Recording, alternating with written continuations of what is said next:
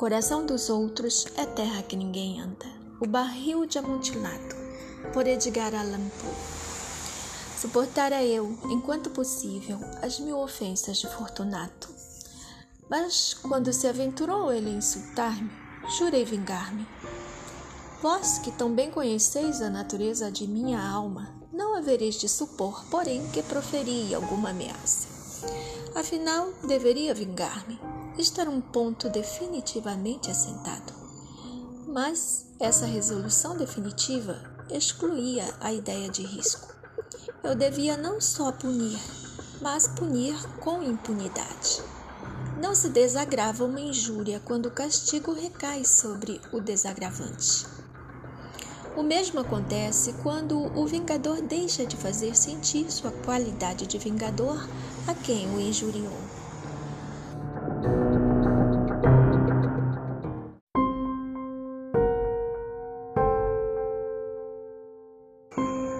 Fica logo entendido que nem por palavras nem por fatos dá causa a Fortunato de duvidar de minha boa vontade.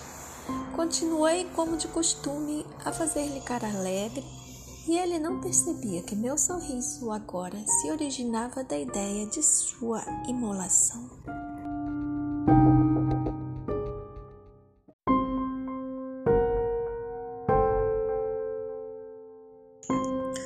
Fortunato tinha o seu lado fraco, embora a outros respeitos fosse um homem acatado e até temido. Orgulhava-se de ser conhecedor de vinhos. Poucos italianos têm o verdadeiro espírito do conhecedor. Na maior parte, seu entusiasmo adapta-se às circunstâncias do momento e da oportunidade para ludibriar milionários ingleses e austríacos. Em matéria de pintura e ourivesaria, era Fortunato, a igual de seus patrícios, um impostor.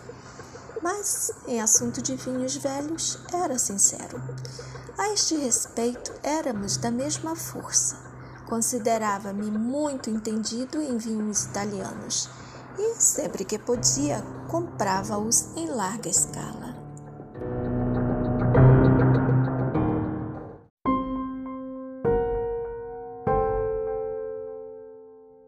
Foi ao escurecer de uma tarde, durante o supremo delírio carnavalesco, que encontrei meu amigo.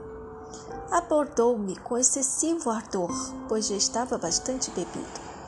Estava fantasiado com um traje apertado e listado, trazendo na cabeça uma carapuça cônica cheia de guizos. Tão contente fiquei ao vê-lo que quase não largava de apertar-lhe a mão. E disse-lhe: meu caro Fortunato, foi uma felicidade encontrá-lo. Como está você bem disposto hoje? Mas recebi uma pipa de um vinho dado como amontilado e tenho minhas dúvidas. Como? disse ele. Amontilado? Uma pipa? Impossível! E no meio do carnaval? Tenho minhas dúvidas, repliquei, mas fui bastante tolo para pagar o preço total do amontilado sem antes consultar você. Não consegui encontrá-lo e tinha receio de perder uma pechincha. Amontilado. Tenho minhas dúvidas. Amontilado. E preciso desfazê-las. Amontilado. Se você não estivesse ocupado, estou indo à casa de Luquez. Se há alguém que entenda disso, é ele. Haverá de dizer-me. Luquezzi não sabe diferenciar um amontilado de um xeres. No entanto, há uns bobos que dizem por aí que, em matéria de vinhos, vocês se equiparam. Pois então vamos. Para onde? Para sua adega. Não, meu amigo, não quero abusar de sua boa vontade. Vejo que você está ocupado. Luquezzi não estou ocupado, coisa nenhuma. Vamos? Não, meu amigo, não é por isso. Mas é que vejo que você está fortemente resfriado. A adega está de uma umidade intolerável.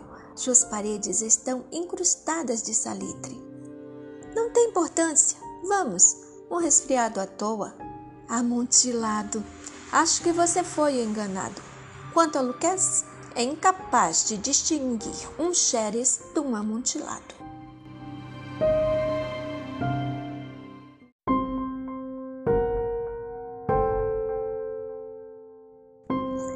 Assim falando, Fortunato agarrou meu braço, pondo no rosto uma máscara de seda e enrolando-me num rocló.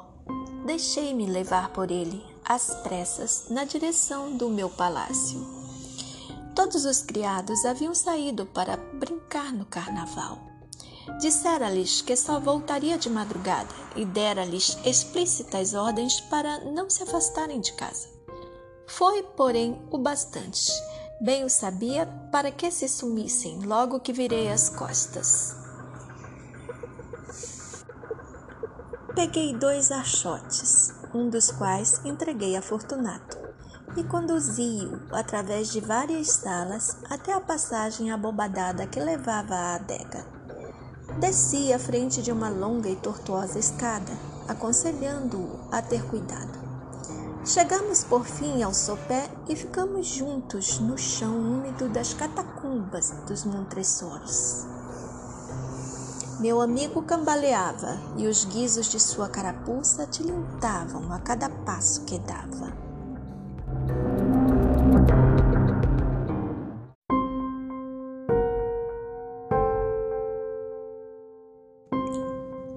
Onde está a pipa?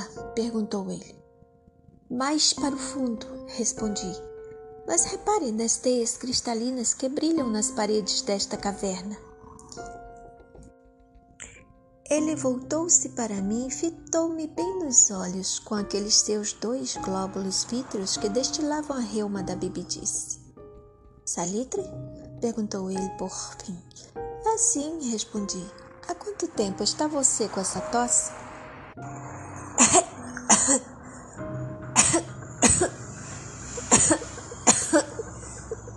Pôs-se ele a tossir, e durante muitos minutos não conseguiu meu pobre amigo dizer uma palavra. Não é nada, disse ele afinal. Venha, disse eu decidido. Vamos voltar. Sua saúde é preciosa. Você é rico, respeitado, admirado, amado. Você é feliz como eu era outrora. Você é um homem que faz falta. Quanto a mim, não. Voltaremos. Você pode piorar e não quero ser responsável por isso. Além do que, posso recorrer a Luquezzi. Basta, disse ele. Essa tosse não vale nada. Não me há de matar. Não é de tosse que hei de morrer. Isto é verdade. Isto é verdade, respondi. E de fato não era minha intenção alarmá-lo sem motivo mas acho que você deveria tomar toda a precaução. Um gole deste Medoc nos defenderá da umidade. Então fiz saltar o gargalo de uma garrafa que retirei de uma longa fileira empilhada no chão.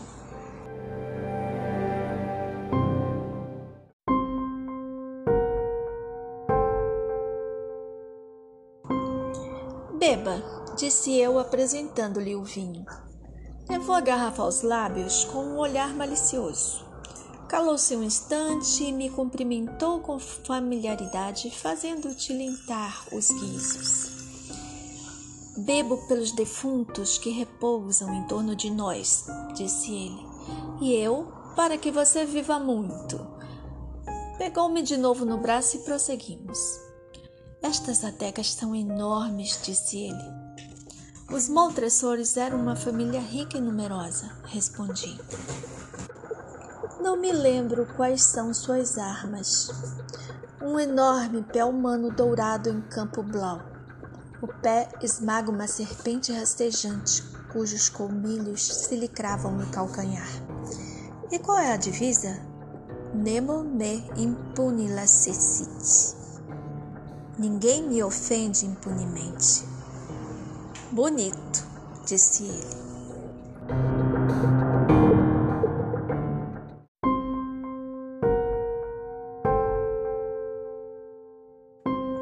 O vinho faiscava-lhe nos olhos e os guizos tilintavam.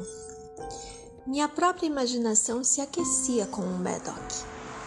Havíamos passado diante de paredes de ossos empilhados, entre barris e pipotes, até os recessos extremos das catacumbas. Parei de novo e desta vez atrevi-me a pegar Fortunato por um braço acima do cotovelo. O salitre, veja, está aumentando. Parece musgo agarrado às paredes. Estamos embaixo do leito do rio. As gotas de umidade filtram-se entre os ossos. Venha, vamos, antes que seja demasiado tarde. Sua tosse. Não é nada, disse ele. Continuemos. Mas antes, dê-me outro gole de Medoc. Quebrei o gargalo de uma garrafa de The Grave e entreguei-lhe. Esvaziou-a de um trago. Seus olhos cintilavam, ardentes. Riu e jogou a garrafa para cima com um gesto que eu não compreendi. Olhei surpreso para ele. Repetiu o grotesco movimento. Não compreende? perguntou. Não. Então não pertence à Irmandade? Que Irmandade? Você não é maçom? Sim, sim, respondi. Sim, sim. Você, maçom? Não é possível. Sou maçom, sim, repliquei. Mostre o sinal, disse ele. É este, respondi, retirando de sob as dobras de meu rocló uma colher de pedreiro. Você está brincando, exclamou ele, dando uns passos para trás. Mas vamos ver o amontilado. Pois vamos, disse eu, recolocando a colher debaixo do capote e oferecendo-lhe de novo meu braço, sobre o qual se apoiou ele pesadamente.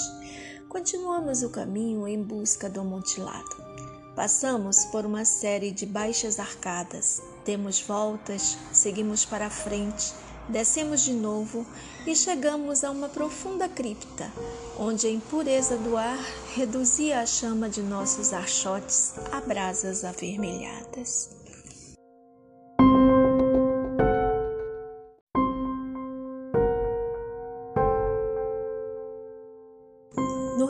Mais remoto da cripta, outra se descobria menos espaçosa. Nas suas paredes alinhavam-se restos humanos empilhados até o alto da abóbada, à maneira das grandes catacumbas de Paris. Três lados dessa cripta interior estavam assim ornamentados. Do quarto haviam sido afastados os ossos, que jaziam misturados no chão, formando em certo ponto um montículo de avultado tamanho. Na parede assim desguarnecida dos ossos, percebemos um outro nicho, com cerca de um metro e vinte de profundidade, 90 centímetros de largura e um metro e oitenta ou dois metros e dez de altura. Não parecia ter sido escavado para um uso especial, mas formado simplesmente pelo intervalo entre dois dos colossais pilares do teto das catacumbas e tinha como fundo uma das paredes de sólido granito que os circunscreviam.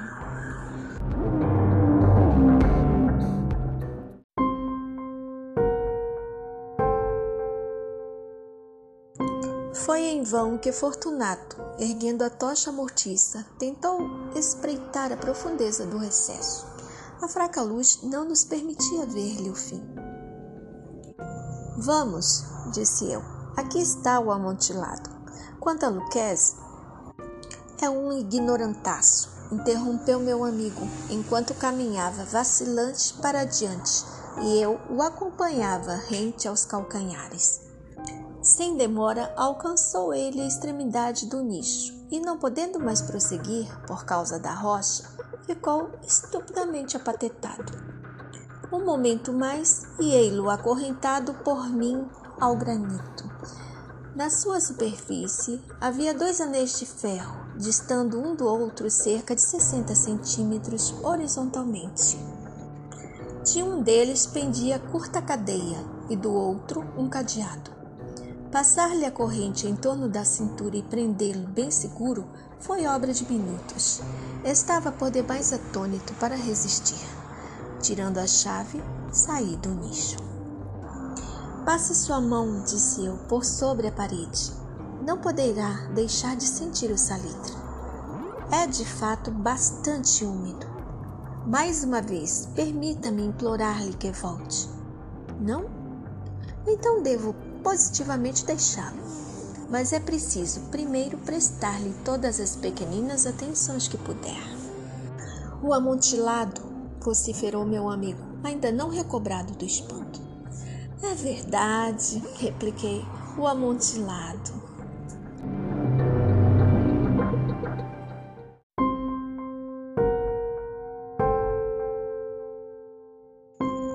Dizer estas palavras, pus-me a procurar as pilhas de ossos a que me referi antes. Jogando-os para um lado, logo descobri grande quantidade de tijolos e argamassa. Com estes materiais e com o auxílio de minha colher de pedreiro, comecei com vigor a emparedar a entrada do nicho. Mal havia eu começado a acamar a primeira fila de tijolos, descobri que a embriaguez de Fortunato tinha se dissipado em grande parte.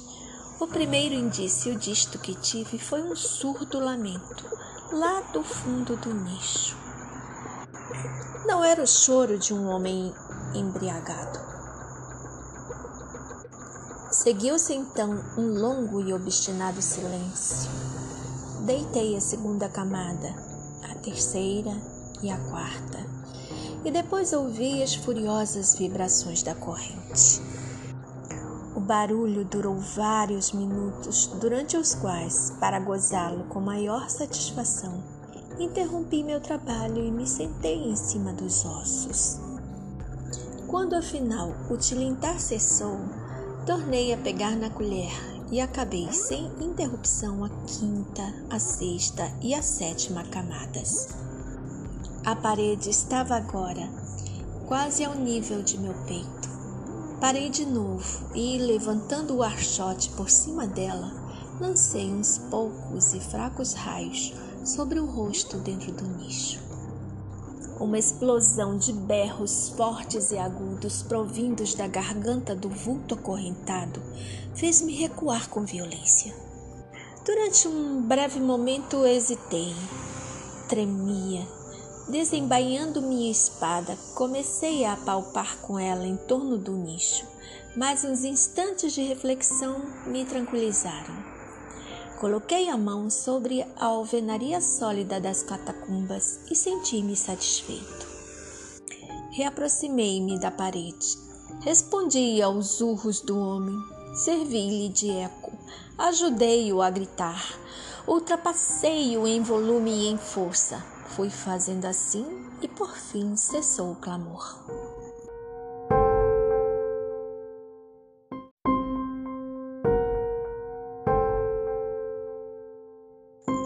Era agora meia-noite e meu serviço chegara a cabo. Completara a oitava, a nona e a décima camadas. Tinha acabado uma porção desta última e a décima primeira. Faltava apenas uma pedra a ser colocada e argamassada. Carreguei-a com dificuldade por causa do peso. Coloquei-a em parte na posição devida. Mas então irrompeu de dentro do nicho uma enorme gargalhada que me fez eriçar os cabelos. Seguiu-se-lhe uma voz lamentosa que tive dificuldade em reconhecer como a do nobre Fortunato. A voz dizia: Ah, ah, ah, é, é, é. Uma troça bem boa, de fato, uma excelente pilhéria. Haveremos de rir a bandeiras despregadas lá no palácio. É, é, é. A respeito desse vinho. É, é, é. O amontilado, exclamei eu. É, é, é, é, é, é, sim, o amontilado. Mas já não será tarde? Já não estarão esperando por nós no palácio? Minha mulher e os outros? Vamos embora. Sim, disse eu, vamos embora. Pelo amor de Deus, Montresor. Sim, disse eu, pelo amor de Deus. Aguardei debalde uma resposta a estas palavras. Impacientei-me. Chamei em voz alta. Fortunato? Nenhuma resposta. Chamei de novo. Fortunato? Nenhuma resposta ainda. Lancei uma tocha através da abertura remanescente e deixei-a cair lá dentro. Como resposta, ouvi apenas o tinir dos guizos. Senti um aperto no coração, devido talvez à umidade das catacumbas. Apressei-me em terminar meu trabalho e empurrei a última pedra em sua posição. Argamaceia. Contra a nova parede, reergui a velha muralha de ossos. Já faz meio século que mortal alguns remexeu. Em paz, requiescat.